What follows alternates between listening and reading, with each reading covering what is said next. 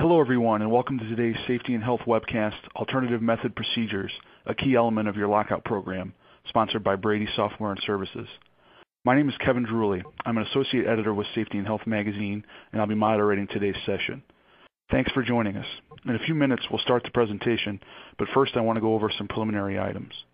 The views of today's speaker and organizations are their own and do not necessarily re reflect those of the National Safety Council or Safety and Health magazine. Any mention of a commercial enterprise, product, or publication does not mean the council or magazine endorses those items. At the end of today's webcast, we will conduct a question and answer session. To ask a question, simply type it in the text box in the lower left-hand corner of your screen and click the button for Submit Question. Feel free to ask your question at any time during the presentation. You don't have to wait for the question and answer session to begin.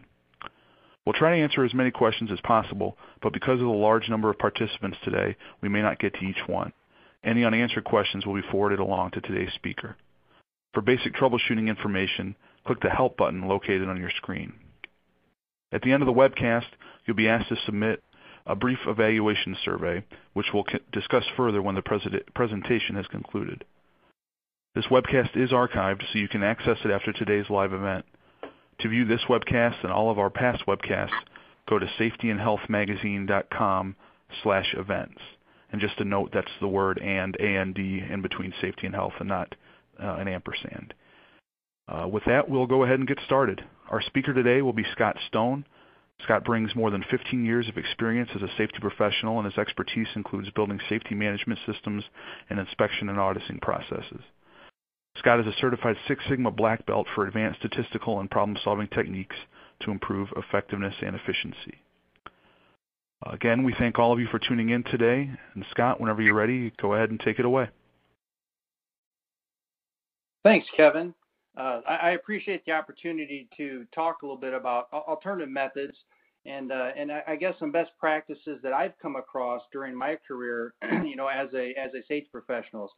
Many companies, you know, struggle uh, with alternative procedures, and and many times, you know, they might end up leaving their employees at, a, at an increased risk level because they, they, they fully don't understand them, or, or I guess really just don't take the time uh, to address them. You know, in my career, I, I've personally struggled with tasks, you know, that that certain operators and uh, and maintenance professionals, um, you know, get into, you know, when they when they don't fully, you know, when they, when they can't fully lock out a piece of equipment for whatever reason, you know, it might be, and then determining, you know, the, the best way to to ensure their safety.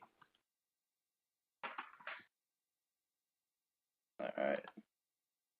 Next slide. Okay, so here, here's my agenda.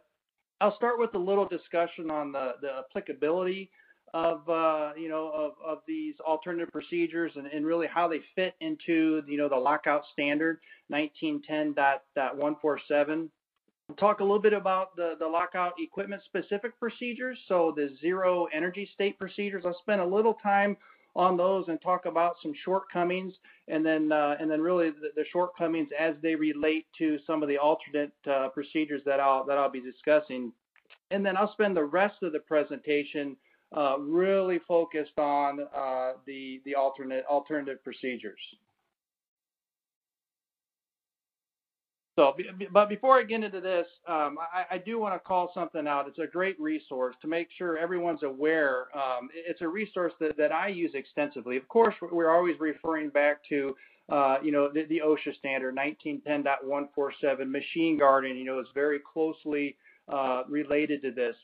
Um, but there is uh, another resource that, that, that I refer to quite often, and that's a, an OSHA directive. Um, and it's an OSHA directive. The number is uh, CPL 02-00-147. Again, CPL 02-00-147.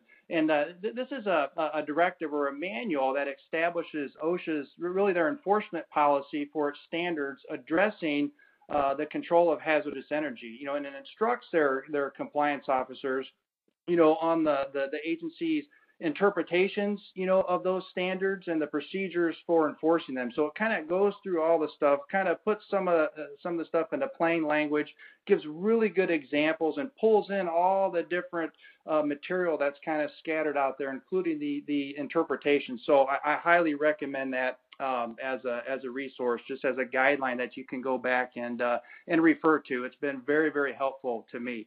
Okay, so let's start the discussion on the on the lockout standard. The the lockout standard addresses you know the safety of employees engaged in servicing and maintenance activities in general industry workplaces.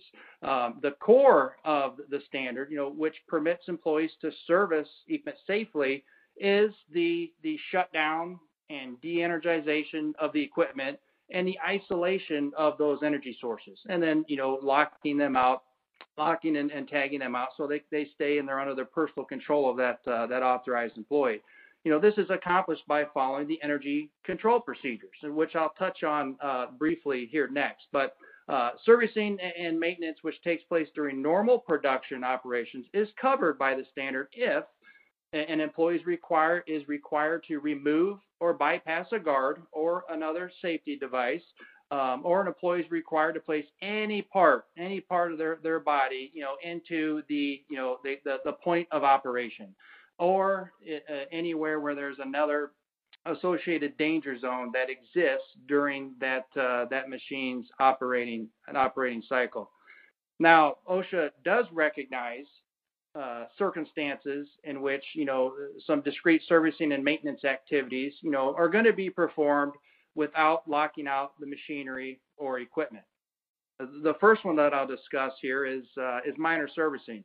OSHA defines minor servicing as minor tool changes and adjustments and, and other minor activities which, which take place during normal uh, you know production operations. Um, so you know they're not covered you know if they meet that that minor servicing standard if they are considered routine repetitive, and integral to the use of the equipment for production, uh, provided that the work is performed using, and this is where they bring in those alternate, uh, alternate, uh, alternative procedures. You know, provided that the work is performed using alternative measures which provide effective protection. Um, and what is effective protection? A lot of times that's where we start talking about machine guarding, subpart O, and we'll talk about that uh, here in a little bit. It does not say uh, that you don't have to do anything. You know, if you meet minor servicing, you can do whatever you want. Um, you know, you still have to have provide adequate protection uh, to those employees, and those adequate protections are known as those alternative measures. The second one that I want to touch on there at the bottom of the slide is testing and positioning you know, OSHA recognizes that, you know, lockout devices, you know, often must be uh, temporarily removed, you know, for periods of time to permit, you know, testing or positioning. So, you know, a, a maintenance professional might be into a job and, uh, you know, they need to check to see whatever work that they're doing is actually working. So uh, they need to re-energize that uh, that piece of equipment. And OSHA in in the in the standard it, it outlines you know, the, the different steps that need to be followed, um, uh, you know, for those uh, for those employees that are going to uh, test and position. The standard does not allow uh, the employer or the employee to disregard the requirement for lockout, you know, before, you know, or after, you know, that testing and positioning, um, testing and positioning. Um, however, em- employers must provide, and those employees working on the job you know, adequate protection when it's not possible to remove an employee from the danger area. So when you read the standard and all that, you need to uh, remove, you know, yourself from that uh, that that danger area when you are testing and positioning. Uh, but they also provide, you know, a little guidance on when it is not feasible, where they cannot completely remove themselves from that area. They still have to provide adequate protection uh, you know, from that hazard while testing and positioning. So fixed guarding, uh, different um, things that we'll talk about here in a little bit, but you just can't put an employee at risk. That's plain and simple. Whatever that employee is doing, they cannot be exposed to hazardous energy. They have to be protected. and the third, the, the last bullet there, I kind of threw it in as other activities when uh, when when lockout is not feasible. And this is kind of where it gets a little muddy and and uh, and a little gray. But uh, you know, some activities properly you know are, are classified as servicing and or maintenance under the the OSHA definition, uh, but they're minor in nature and performed during normal production operations. So operations uh, such as lubricating, draining uh, sumps, servicing filters, you know, making simple adjustments, you know, maybe inspecting for leaks and or uh, you know, and maybe malfunction while the, the piece of equipment is uh, is running. You know, those are some examples of routine servicing and maintenance activities, which often can be accomplished safely, um, you know, with effective production uh, type mode safeguards. Um, and those safeguards, uh, you know, referring to as, you know, machine guarding uh, approved machine guarding safeguards. You know, these services do not require uh, extensive uh, disassembly, you know, by the uh, of the machinery or equipment. You know, there's a level. Once you start, you know, getting your tools out, you start digging in the piece of uh, uh, of equipment. All bets, um, all bets are off there. So the, the lockout standard and, and other general industry standards, you know, they're they're intended to, to I guess, to supplement um, each other. Again, like uh, like machine guarding, that can be used, you know, as an effective alternative to lockout. Uh, you know, if the those alternative measures eliminates employee exposure to uh, the hazardous energy. You know, as a general principle, the the lockout standard uh, does not apply to servicing and maintenance activities when employees are not exposed to hazardous energy. Uh, you know, and there's you know many different ways that uh, you know employees can be protected from you know uh, workplace injuries and fatalities. And you know, number one, always uh, if it can be done, you know, when in doubt, lock it out. Um, you know, if uh, if there is no reason to to not lock it out, I mean, lock the lock the piece of equipment out. Uh, the other, complying with the minor servicing exception, which we'll talk about um, and effective machine guarding, you know, in compliance with uh, with Subpart O that prevents that uh, that employee exposure. All right, just uh, briefly, you know, lockout procedures, uh, just to kind of bring this in, into the mix. You know, OSHA requires that procedures be uh, developed and documented for the control of potentially hazardous energy. So these are the equipment specific procedures. Or you call them zero energy state procedures uh, you know lockout procedures a lot of different uh, a lot of different names um, um, for these procedures. And of course there's exceptions you know within the standard when you don't need these these procedures but that's really not the intent of of my, my of my presentation today. So here's an example of a machine specific uh, lockout procedure. You know these procedures are are critical for you know the safety of the worker. They're critical for the, the safety of the authorized employee that's performing the work on on that uh, that piece of equipment. Without procedures, workers run the risk of you know skipping steps during um, the lockout process. You know, it gives them the, the, the roadmap, the guidelines, the information. Um, you know, it could lead to skipping steps, like I said, and and lead to you know a serious incident, you know, serious accident, injury, you know, even fatality. You know, there's a, a, a lot of, um, you know, very bad, uh, you know, injuries and, and fatalities that have occurred, uh, you know, that occur all the time um, because it related to lock tag out. But, you know, having, you know, these procedures, you know, isn't, isn't enough. Yes, you know, they need to be visually intuitive, step by step. Um, you know, make them, you know, easy to, uh, you know, to understand for the authorized workforce. Talk a little bit about that. But it's very important that they be machine and task specific. And that's kind of where I'm going to uh, talk a little bit about is the task specific piece. Um, this is where many companies run into problems. Uh, you know, the procedures address uh, like the one that you see here on the screen, you know, they, they address and provide instruction for you know, full lockout tagout. They're, you know, they're they're providing instruction for, you know, bringing it down to a zero energy state, locking everything out, and uh, and you know everything. So it's at a zero energy state. Um, but nothing exists for you know alternative methods. Um, what about the work where they interact with the equipment, where you're not bringing it down to a zero energy state. Um, many times, though, you know, there are protection measures in place and they're followed, they're just not documented. Um, and then maybe not being documented and maybe not being validated. And since I have you here, uh, I can't pass up an opportunity to uh, talk a little bit about some common failures with, you know, procedures themselves, and then uh, then I'll, I'll, get on with it um, after this. Uh, but also, you know, tie it into the, the alternate uh, methods here a little bit. But they, you know, they, they are related, um, so I do want to spend some time on it. Some some common failures that uh, definitely I've seen uh, with with lockout procedures. Um, I get out in industry quite a bit and review uh, a lot of different uh, programs, but uh, generic procedures, you know, is a is a big one. Um, you know, either from a a, a full uh, lockout procedure to an alternative procedure, but very generic. You know, adding a statement in the uh, preventative maintenance, you know, work order. You know, saying, hey, lock equipment out.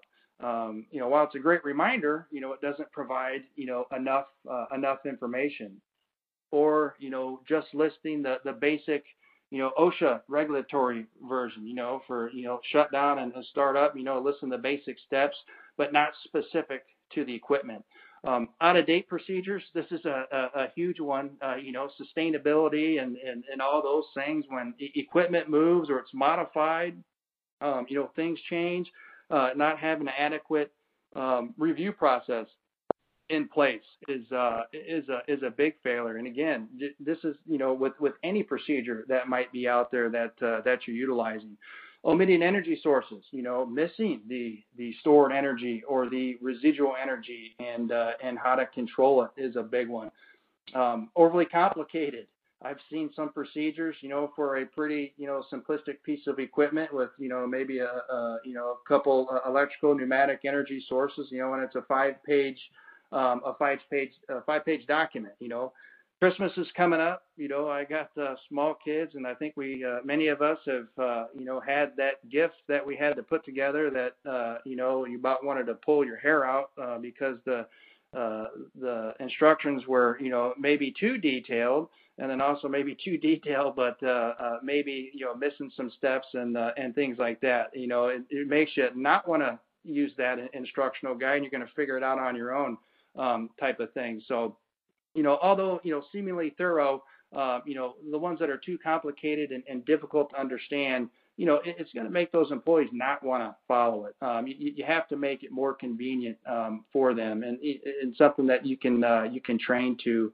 Um, awesome. Uh, also, not readily available. You know, procedures. And I don't care if you're talking about alternative procedures, uh, full lockout procedures. They have to be readily available uh, you know, to to that worker that's going to be utilizing them. You know, what does readily available mean? You know, close proximity to the equipment that they need to lock out, or that equipment that they have to uh, perform minor servicing on, or whatever that means, whatever uh, interaction they have with that piece of equipment. Um, you know, it has to be readily available um, to them so they can utilize it. You know, when they can't find, you know, the, the, the procedures, you know, they, they sometimes, you know, they'll they'll proceed uh, without them. Um, you know, and it's it's uh, it's very common um, out there. You know, I, I see it all the time for you know different procedures and things. You know, companies spend all the time and effort to go through the process to develop them, and then they end up in a binder in the, the back of the maintenance shop, or they end up on a shared drive somewhere, and you ask, hey, you know, where are your procedures? And oh my God, well, we used to have them, you know, and and uh, you know they have to be out, they have to be readily available. Um, lack of verification steps, you know, pretty uh, pretty self-explanatory uh, w- with that one, and then not listing lockout devices. Um, I'll be focusing the rest of the presentation uh, really on the last bullet. Um, you know, many companies are, you know, they're focused on, like I said before, the, the zero energy procedures and not focused on those other tasks, you know, that, that put employees at risk and require an alternative procedure. Um, you know, these tasks include you know, minor servicing that we talked about, testing and positioning, those other activities where um, where full lockout is, uh, you know, might not might not be feasible. So uh, alternative procedures. So we're going to start uh, talking about uh, these a bit. You know, when full lockout's not achievable, uh, achievable alternative procedures must be provided that in, ensures uh, employee safety. And, you know, the level of protection must provide the same level of protection as, as full lockout. So, I, again, I reviewed many, many programs out in industry. And uh, while there is a big gap with, you know, the, the, the lockout procedure, the zero energy state procedures, you know, I've seen a much bigger gap with the alternative method um, procedures. It's very common for companies to just accept certain activities as minor servicing uh, without going through the, the correct process and to validate to ensure that they have the right safety measures in place uh, you know to protect those employees um, you know without doing that they can unknowingly um, put employees uh, at risk there are also many behavior challenges that you know I you know I think you know I need to talk about you know with uh, um, you know, lockout itself and, and definitely, you know, challenges as they uh, as they relate to um, alternative procedures. You know, one of the things that uh, that I hear and, and, and something as a as a safety professional kind of makes you cringe every every time you hear it. It's the uh, well, we've always done it this way. You know, the the we've always done it this way mentality. I've always reached into that part of the machine to adjust this or that you know, or I always just use an interlock guard to perform maintenance on uh, on this piece of equipment. Um, you know, this is the way we've we've always done it. We got to keep you know production going or whatever it might be. You know, this is a it's a big red flag. Um, you know, I haven't been hurt yet, so it must be okay. You know, I've done it a thousand times. I've I've done it for years. Just because it's always been done that way does not mean it's it's the right way. Sometimes this type of mentality can be hard to change. I mean, very difficult to to change because it, it might be accepted for you know a, a long period uh, a long period of time, years, decades. Um, you know, but it shouldn't take a significant event to take to take a deep look, you know, at uh, your internal processes to identify those gaps and uh, you know, or that that at-risk behavior. But you know, when it becomes accepted, it, it gets passed down to to new employees, and again, it just becomes very hard to uh, to change. We don't have the time you know, is a, another one. Takes too long to do it the right way. How do you expect us to make any money? Um, you know, a lot of times alternative procedures that you know we're going to talk about, they can definitely aid in that. You know, where you can use them to to to help with that. You know, utilize them, use them. You know, there are situations where you don't have to lock the machine up, but those situations where you should be locking the machines up, or maybe you don't have the right protective measures in place, those have to be identified, and you can't use the excuse uh, that it that it takes too long. You know, you get someone killed, and, and that would have took an extra five minutes. Um, that that's not not going to fly. I don't think you ever want to put yourself in uh, in that situation. An employer who, requires employees to perform um, servicing or maintenance while while a machine um, is operating in the production mode, it has to provide that employee protection. Um, again, operations like lubricating, uh, draining uh, sumps, servicing filters, uh, making simple adjustments, inspecting for leaks or malfunction. You know, again, these are these are examples of things that that you know have to be done in a production mode for whatever reason. Again, we'll talk about the validation, the feasibility, and all that stuff. Um, but a lot of times they can be accomplished with those effective uh, effective safeguarding. Uh, all right, next slide. All right. So what's the, the process for um, you know getting into alternative procedures and, and kind of kind of where do you um, where where do you start? Um, that's kind of the list that I, that I have that I have up here. Um, you know, the first thing start with an initial task inventory. You know, this is a another common uh, mistake, and uh, it's not fully understanding the task that your employees engage uh, in on a on a daily, weekly, a monthly basis? How are they interacting with uh, with that with that piece of equipment? You know, you need to understand that um, uh, in order to ensure that they are adequately protected. You know, uh, are you leaving it up to the operator to determine if the task requires lockout or the maintenance guy? You know, I was in a, a facility here uh, a, a couple months ago, and that, I mean that's what it was. Sometimes they they locked out rarely.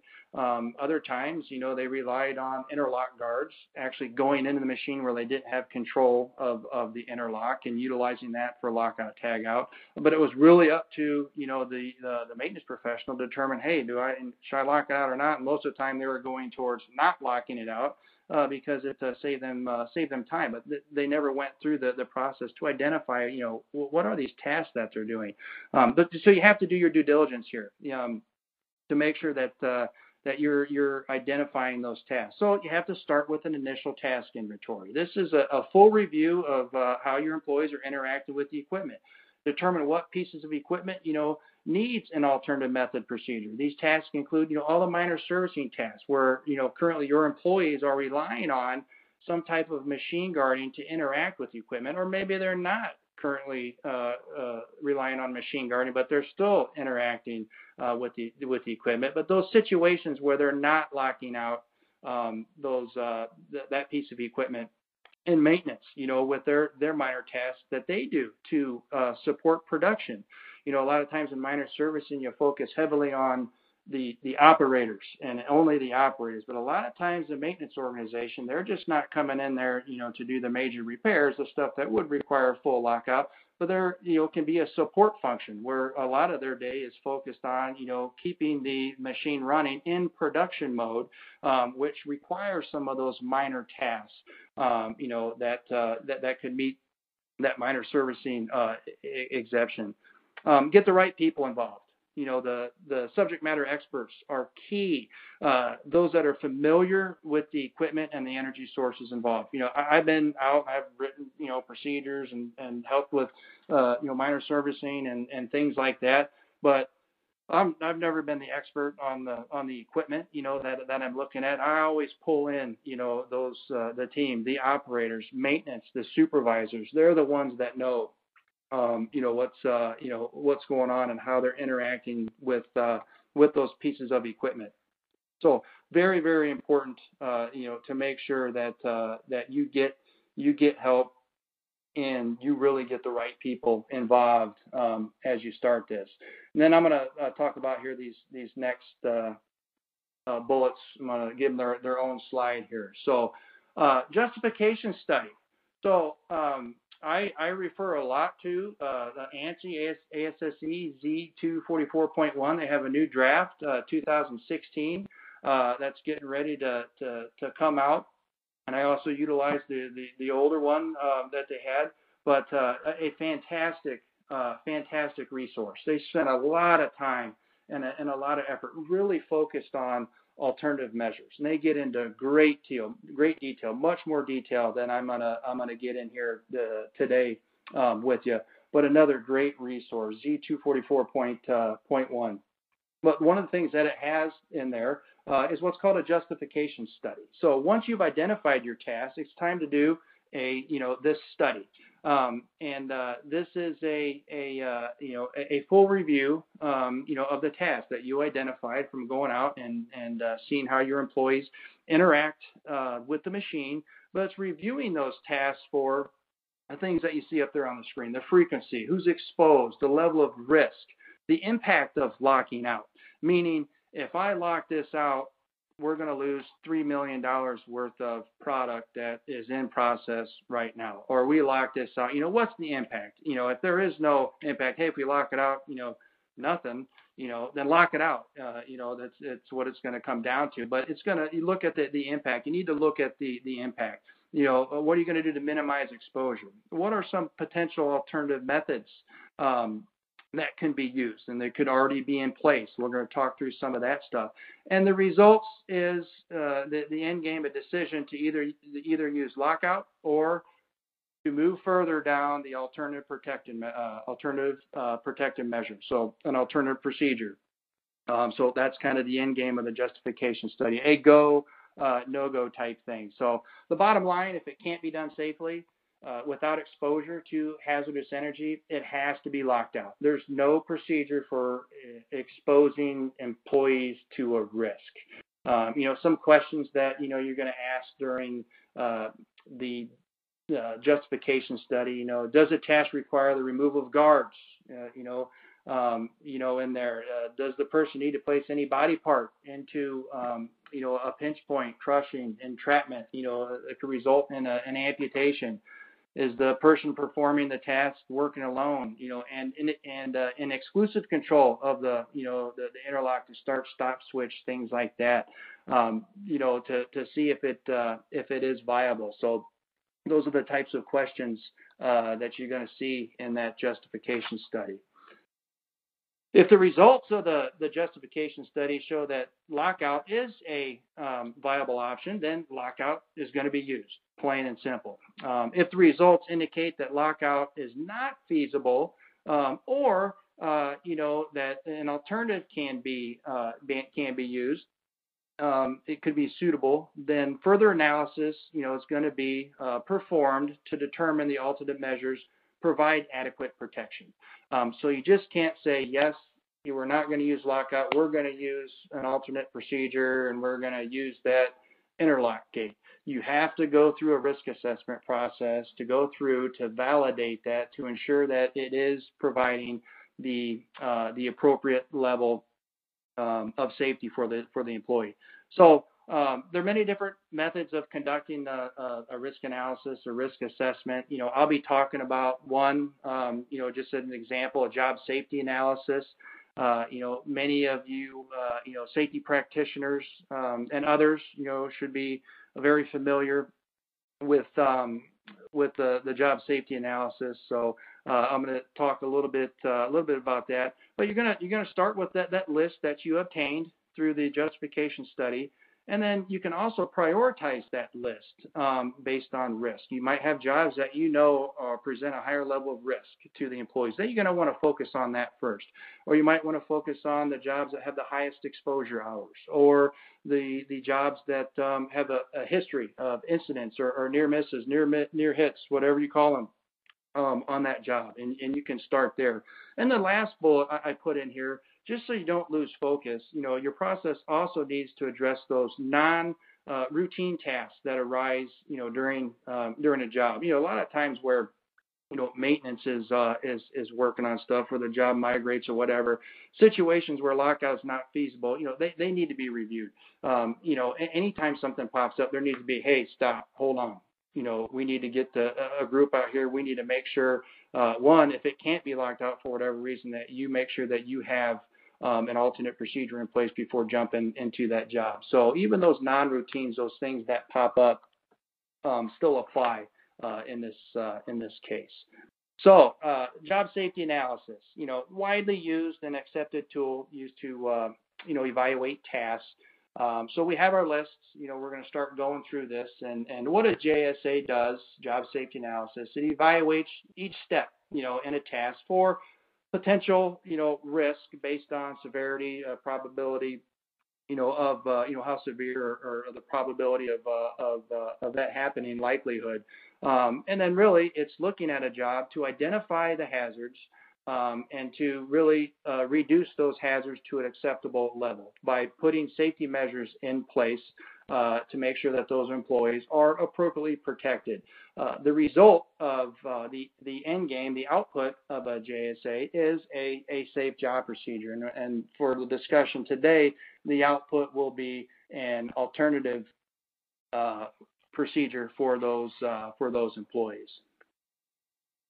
So to reap the, the most, benefits, to get the most um, out of a out of a J, JSA, you know, it, it has to be a uh, you know a, a, team effort. Again, it needs to be a, a, team, and you can see who's listed there on the on the on the second bullet. But people that are you know very very familiar uh, you know, with whatever task that uh, that you're looking at. And you have to make sure that everyone understands the reasoning why you're going through this, and uh, you know, they, they need to be very open and honest. You know, what's truly happening.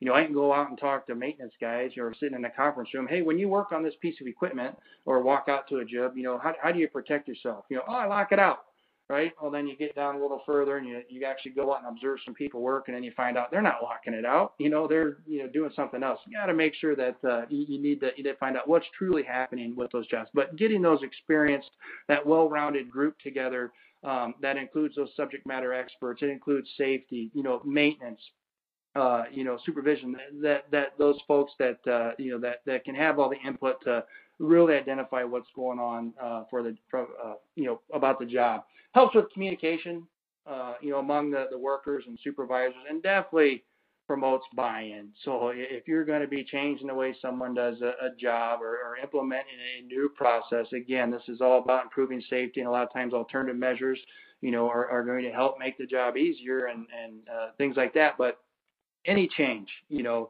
it really when you involve uh, those employees, especially those frontline employees, that's going to get them, uh, you know, a higher level of buy-in um, as you as you go down and and make change. Benefits of uh, the, the JSA, you know, a uh, lot of a lot of different things you see up there. I'm not going to spend a lot of time on this, um, but definitely a lot of benefits that come out of it, especially when used to develop um, you know the the alternative methods. You know, it, it's gonna it's gonna be used to evaluate all the risks and hazards associated with the job, looking at existing controls, uh, control methods. You know, um, again evaluating that risk, putting uh, new controls in there where risk is is uh, deemed to be um, unacceptable, and then again the the output of uh, of an alternate uh, alternate proce- alternative procedure. Um, but uh, you know also very valuable for for training the employees when i when i talk about the, the output of the alternative procedure um, just a, a, a, great tool um, for for training and a great tool to uh, raise you know the, the safety awareness for the for the employees so up here you see just a, an example of a, a, job safety analysis. Probably not showing you anything new. There's a ton of them um, out there. Um, this is kind of one that uh, you know I've used uh, in the past. Um, a lot of them look, you know, fairly similar to this. You know, again, uh, Z244.1, a, a, great resource to go in there and look at their their risk assessment uh, uh, process in there. Very, very detailed, very, very good, but uh, a great resource.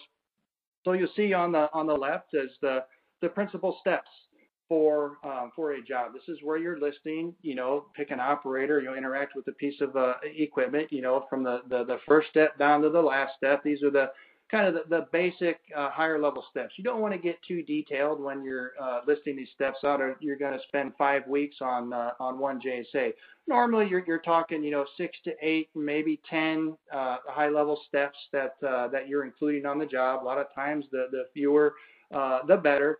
And then the second column, you're listing those potential hazards with uh, with that step. Maybe it's sprains and strains, cuts and lacerations, you know, chemical exposure, exposure to hazardous energy, uh, whatever that those hazards are. You're listing those hazards there. Third column, you're you're listing those existing controls um, you know, what's currently in place. You know, from an alternative method standpoint, maybe there's an interlock gate um, uh, in place that an employee has to open to reach in to interact with a piece of equipment. Um, that would be an existing control. Um, then you're going to uh, do an initial risk level. And again, there's a lot of different ways to do this. This is just an example that I put up here.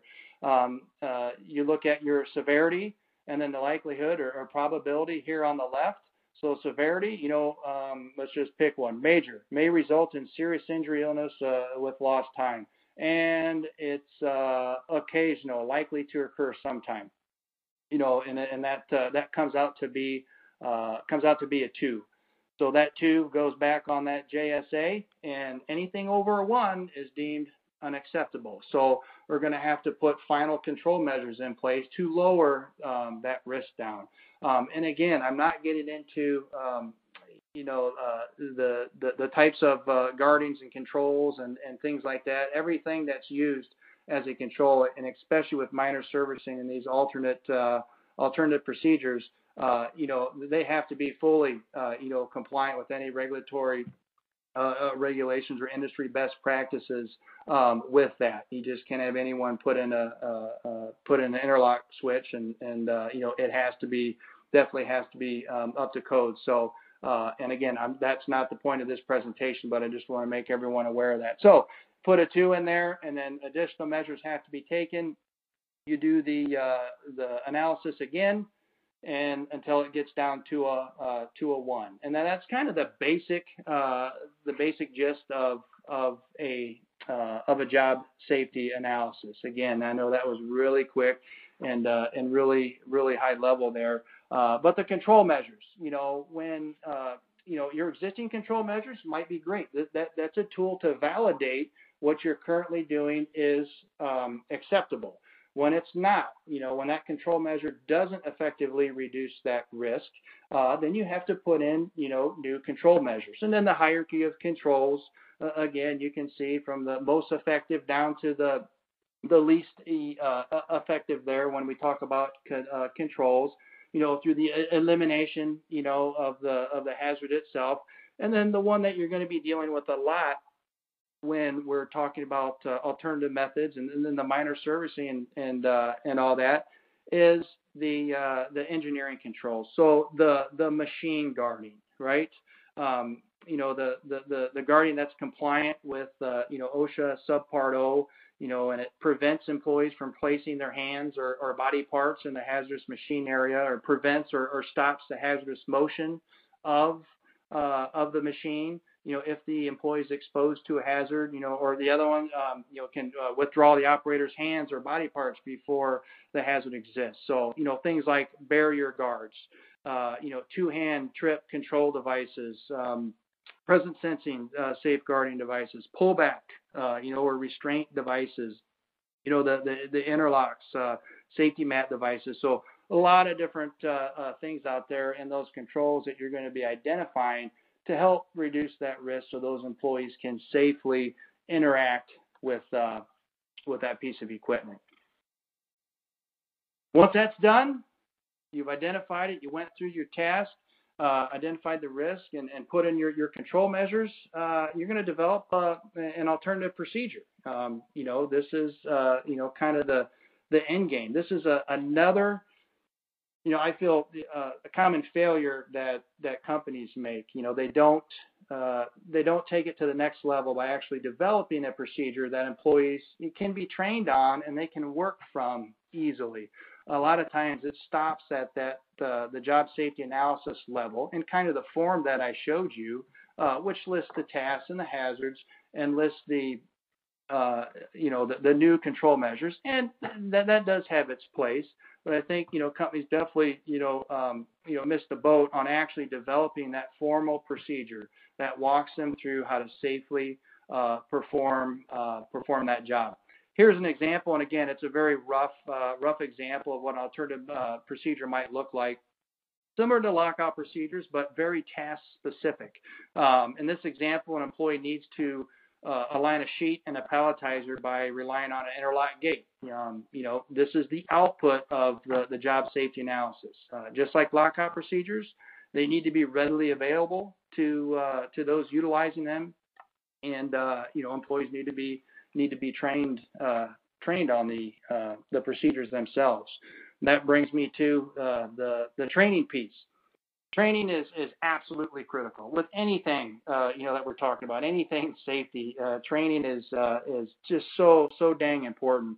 Employees need to you know be fully trained on their job and how to uh, how to safely perform their their job and the specific tasks especially when these alternative method procedures um, you know are, are in play. When they're interacting with different types of machine guarding they're interacting with uh, with the equipment um, you making sure that they understand that hey you're relying on this on this guard or this barrier or whatever. That means you're relying on that. You have to have personal control over. You can't migrate into the machine and hop into the piece of equipment or perform you know uh, more maintenance. Those tasks have to be identified. This is the task that you can perform by you know relying on this uh, you know this protective measure. You know those tasks have to be outlined. They have to be uh, understood. That JHA is for that task. That alternate procedure is for that task.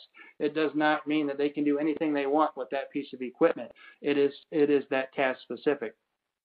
Common failures, uh, you know, with training, generic, you know, very, you know, especially with lockout alternative procedure, you know, they, they give a basic, uh, you know, online or video or something like that. It's not down to the task level that we're talking about, the equipment level um, it's generic. You know, they're just doing it to, to check the box to say, hey, we got done. You know, you know, at OSHA, you know, they're what are they looking for? They're looking for employee understanding. Do uh, you know? Does the does your workforce understand what they're supposed to what they're supposed to know? They understand how to work safely. Do they understand you know the alternate procedures? Do they understand the guarding and what it's there for and how they interact with it and how they how they utilize it? They're looking for that understanding. They're going to go talk to those employees. Uh, you know, yeah, they're also probably going to look for training records and things like that, and sometimes that gets you by, but many times no. They're looking for that understanding um, of those uh, of those employees. You know, some you know, best practices, you know, for training, especially for these alternative procedures. You know, new hire orientation. It starts from from day one, getting them you know, completely ingrained and involved in, in, in safety um, and making sure you have that as a component, but it's specific to their job, you know, not generic. Having a mentoring program um, is uh, is is very very critical. Just not releasing someone out into the uh, work environment. Say, here you go, you know, eh, there's your machine, there you go, or your maintenance guy, here's your locks, and there you go. Hopefully, here's your locks, and and there you go. You know, to partner them up with someone, have a mentor. You don't release them out there until they, you know, they've proven themselves over a period of time that yes, they they do get it and they're signed off um, on that. So, you know, to really make sure uh, that those employees understand that. And then, you know, the, the reinforcement piece, you know, observation, going out there and interacting with the employees. There's nothing better than, you know, to, to see, you know, what's going on in your workplace, especially when we're talking about how are these employees interacting with machines, is going out there and interacting with the employees, going out with maintenance and looking, seeing what they're doing when they're working on the machine, when they're supporting uh, production, going to the operators, making sure you understand how they're interacting, you observing them. Um, nothing, uh, nothing is, is better than that. Actually going out there and seeing what's truly happening out there, um, out there on the floor.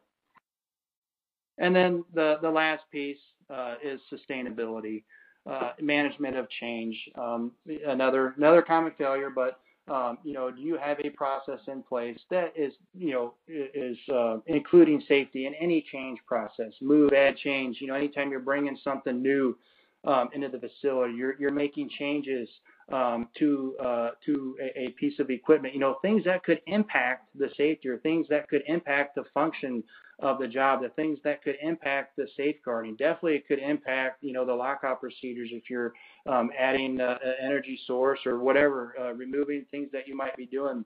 You have to have a very robust management of change process in place. Um, you know, to make sure that safety is captured. And you're going through like the job safety analysis process for the operator when things change. That that should start that process up again uh, to make sure that you're capturing everything. The periodic inspections, you know, reviewing yes your procedures, also reviewing your your alternative procedures. You know, uh, the things that we talked about. You know, it should be just like a lockout procedure. You just can't do it once and forget about it. You need to have a review process where you're going out and uh, and making sure that these things still are are, are valid. Employee observations, I, I, just talked about that. That's a continual um, continual thing. Getting out there, making sure that uh, the employees are are doing what they, they need to be doing, you know, providing that positive uh, reinforcement to them. The, the JSA is completed. As you start this process, it's not going to happen overnight. You know, you're going to go out there, you're going to start identifying your tasks out there. You're going to do a justification study. You're going to start doing um, your JSAs and developing these alternative procedures. Start somewhere, you know, start with a department, right? Set a goal, and then track that. You know, hey, we're supposed to do 20 a month or 10 a month or whatever. Track that. You know, uh, provide metrics on that. You know, and, and, and make sure that you're uh, you're achieving uh, achieving your goals because it can easily go uh, by the wayside. You know, there's a lot of efforts that start and uh, and go away. Been through many of them. And then the, the training and knowledge verification. That's an ongoing thing with uh, with uh, with safety, uh, making sure those operators as, as the onboarding um, and a continual thing toolbox talks. Um, anytime that you can uh, you can talk about this that uh, about safety and these things, making sure that it's always uh, always top of mind uh, for for those uh, for those employees. All right. Well, thank you very much for your time. Um, and uh, at this point, I'll hand it back over to Kevin and for some questions. Okay, excellent. Great job, Scott. Uh, no, thanks for your, your insights and expertise, and certainly certainly very thorough. Um, yeah, we'll have, have a time for a few questions, like you say. The first, um, does clearing a jam on a conveyor belt fall under this rule and require lockout, tagout, or alternative, uh, excuse me, alternative procedures? Yeah. Well, everything is dependent on the job and, and the risk that uh, that they're um, that they're exposed to. Um, so each one has to be looked at as a separate basis. Can that be? Yes. So if they're if they're looking at a at a jam, they have exclusive control over a, a stop. It's part of uh, production. You got uh, you know jams or, or, or line. This is one section of it. The answer is it can be, but again, everyone has to be looked at separately. So I can't give you a definitive um, answer with that. Uh, but what you also have to think of is if you're working on a on a conveyor and uh, there's a disconnect right there, and just for because you want to, you know, it's gonna you know save you a minute or two, so you're you're just gonna hit the e-stop. You're shutting it down anyway, right? So at this point, it's out of the the production cycle. Um, you just don't want to put your lock on it. That's part of that justification study. That doesn't pass the test on on on lockout. So you know, it, it, just it, again it depends, but you should always fall back on on lockout. You know, it's it's uh, you know when it's just not feasible. You know, absolutely not for whatever reason. That's when you start looking at those uh, alternative protective measures. But everyone is a case by case basis that you have to look at. Okay. No, and we'll get to a few more questions, but wanted to wanted to remind folks, um, we also have that evaluation survey that we mentioned and that we ask you to complete, and we appreciate the feedback. Um, it's important because it'll help us improve on future webcasts. Um, we've pushed it to the audience now. If you don't see it, uh, please do turn off your pop-up blocker, and you might also access the survey by clicking the survey button near the lower right part of the screen. So uh, with that, we now go to the next question, and that's what should an employee do if they run into a situation where full lockout can't be applied and an alternative method procedure does not exist? That's a, a good question, and, and that uh, that happens a lot. And uh, you know, I think that that happens, you know, not necessarily from a uh, an operator standpoint, but sometimes, but it, it happens a lot with uh, with the maintenance guys. They run into a lot of different stuff out there, and you know, you look at OSHA, it's like you got to lock out, you know, for for everything. But you know, some of the stuff that uh, that they're doing, sometimes it's it's it's not feasible, and you can't you cannot uh, you know when you're doing your uh, you know putting your list together of all the jobs you interact with, you can't come up with everything. There's stuff that pops up that you know they've never done uh, before you know, like I said, testing and positioning and, and inspecting and, and troubleshooting and a lot of different stuff that they're they're getting into where you know they might need power on on uh, you know some portion of the machine um, or whatnot. Uh, so my answer, uh, you know, to that is when they when it arises, that person, that maintenance uh, employee, whatever, whoever they are, they have to stop. You know, they cannot it's it's so common for them just to say, you know what, I can't do it, so I'm just going to go ahead and, and jump in and, and, and do this really quick. They still ha- they have to be protected, right? They have to be protected from that hazardous energy. If not, you know, lockout applies. They have to do you have to do your due diligence, get the right people out there, think through the job, right? Now it might not be a full JSA with full team members and all that. You know, you you you might be, you know, in a in a pinch, you got to get something done.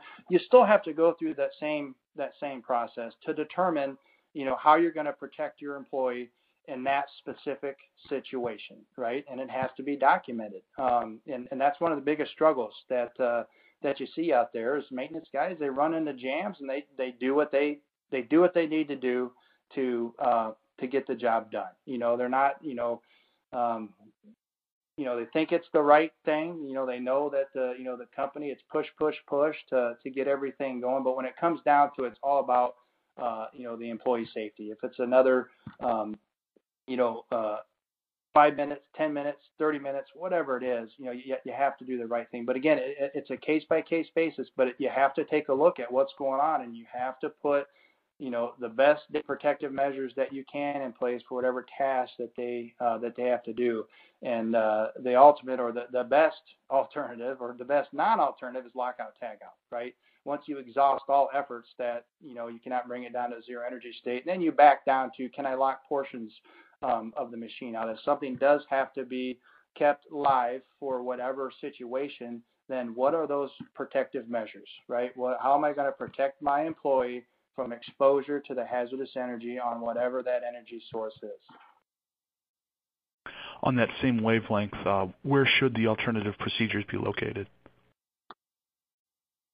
Uh, you know, I touched on that a little bit in the uh, in the in the presentation. Now, if you have a ton of them, you know, if, if an operator, you know, of course, uh, you know, if they're interacting with one, um, you know, safety device, you know, interlock gate, light curtain, whatever it is, as they're doing minor servicing, uh, you know, that can be posted there, you know, with uh, with the operator um, or nearby, so they have a workstation with the where where their other where their other um, SOPs are and, and, and whatever. They're, they're common um, work instructions that they have. You know, it just it needs to be part of um, part of what they do.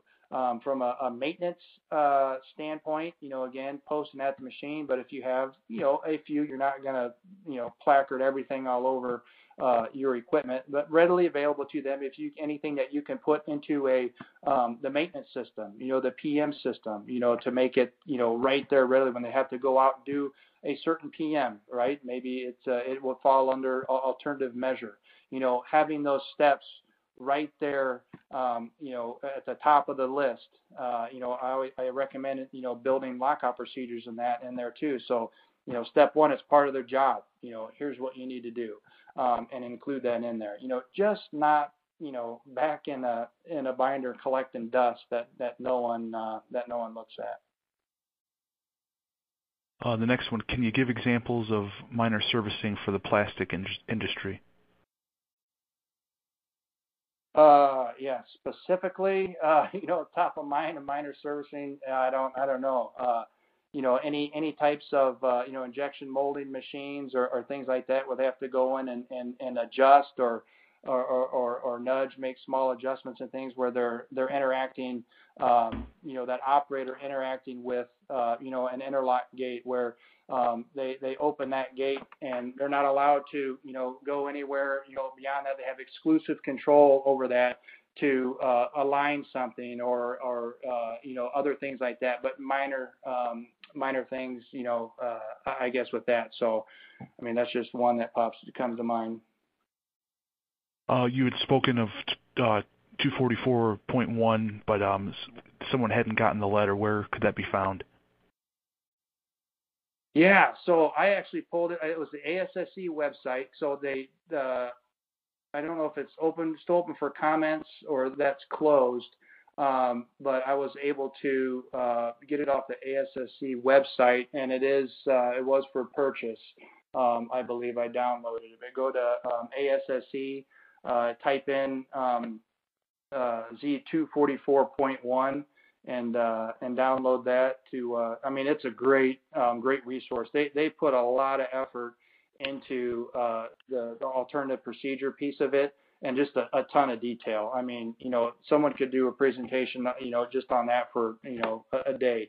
Um, really, really um, good detail. And also the uh, the OSHA directive that I that I talked about. That is, uh, it has been an absolute great resource. If you haven't seen it, when you go and you read through it, it's going to answer a lot of a lot of different questions, um, you know, around lockout tagout. So it's a it's a fantastic resource. All right, this uh, this will be our last question. It concerns e-stops. Is it true that e-stops cannot be used as a sole lockout point, as mentioned under energy isolating devices, but that an e-stop could be used in addition with the locking out of the main source?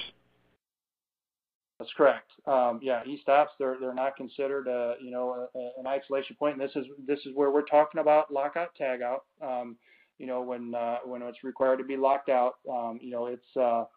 Uh, you know, they, they, can fail. It's relying on control circuitry, uh, you know, things like that. When someone's in a machine, um, they could fail. So uh, that's absolutely correct. That is uh, uh, not considered an isolation device when uh, we're talking about lockout tagout. Okay. Well, uh, well, no, thank you, Scott. Unfortunately, we've run out of time. Uh, we're sorry that we aren't able to get to each question, but all of today's unanswered questions will be forwarded on to our speaker. Um, once again, we hope you take the time to fill out the evaluation survey on the screen. We really do value that feedback again for these future webinars. Uh, but that will conclude today's webinar uh, from Safety and Health Magazine. Would like to thank Scott Stone, everyone at Brady, and all those who listened in. Um, thank you once again, and have a great day.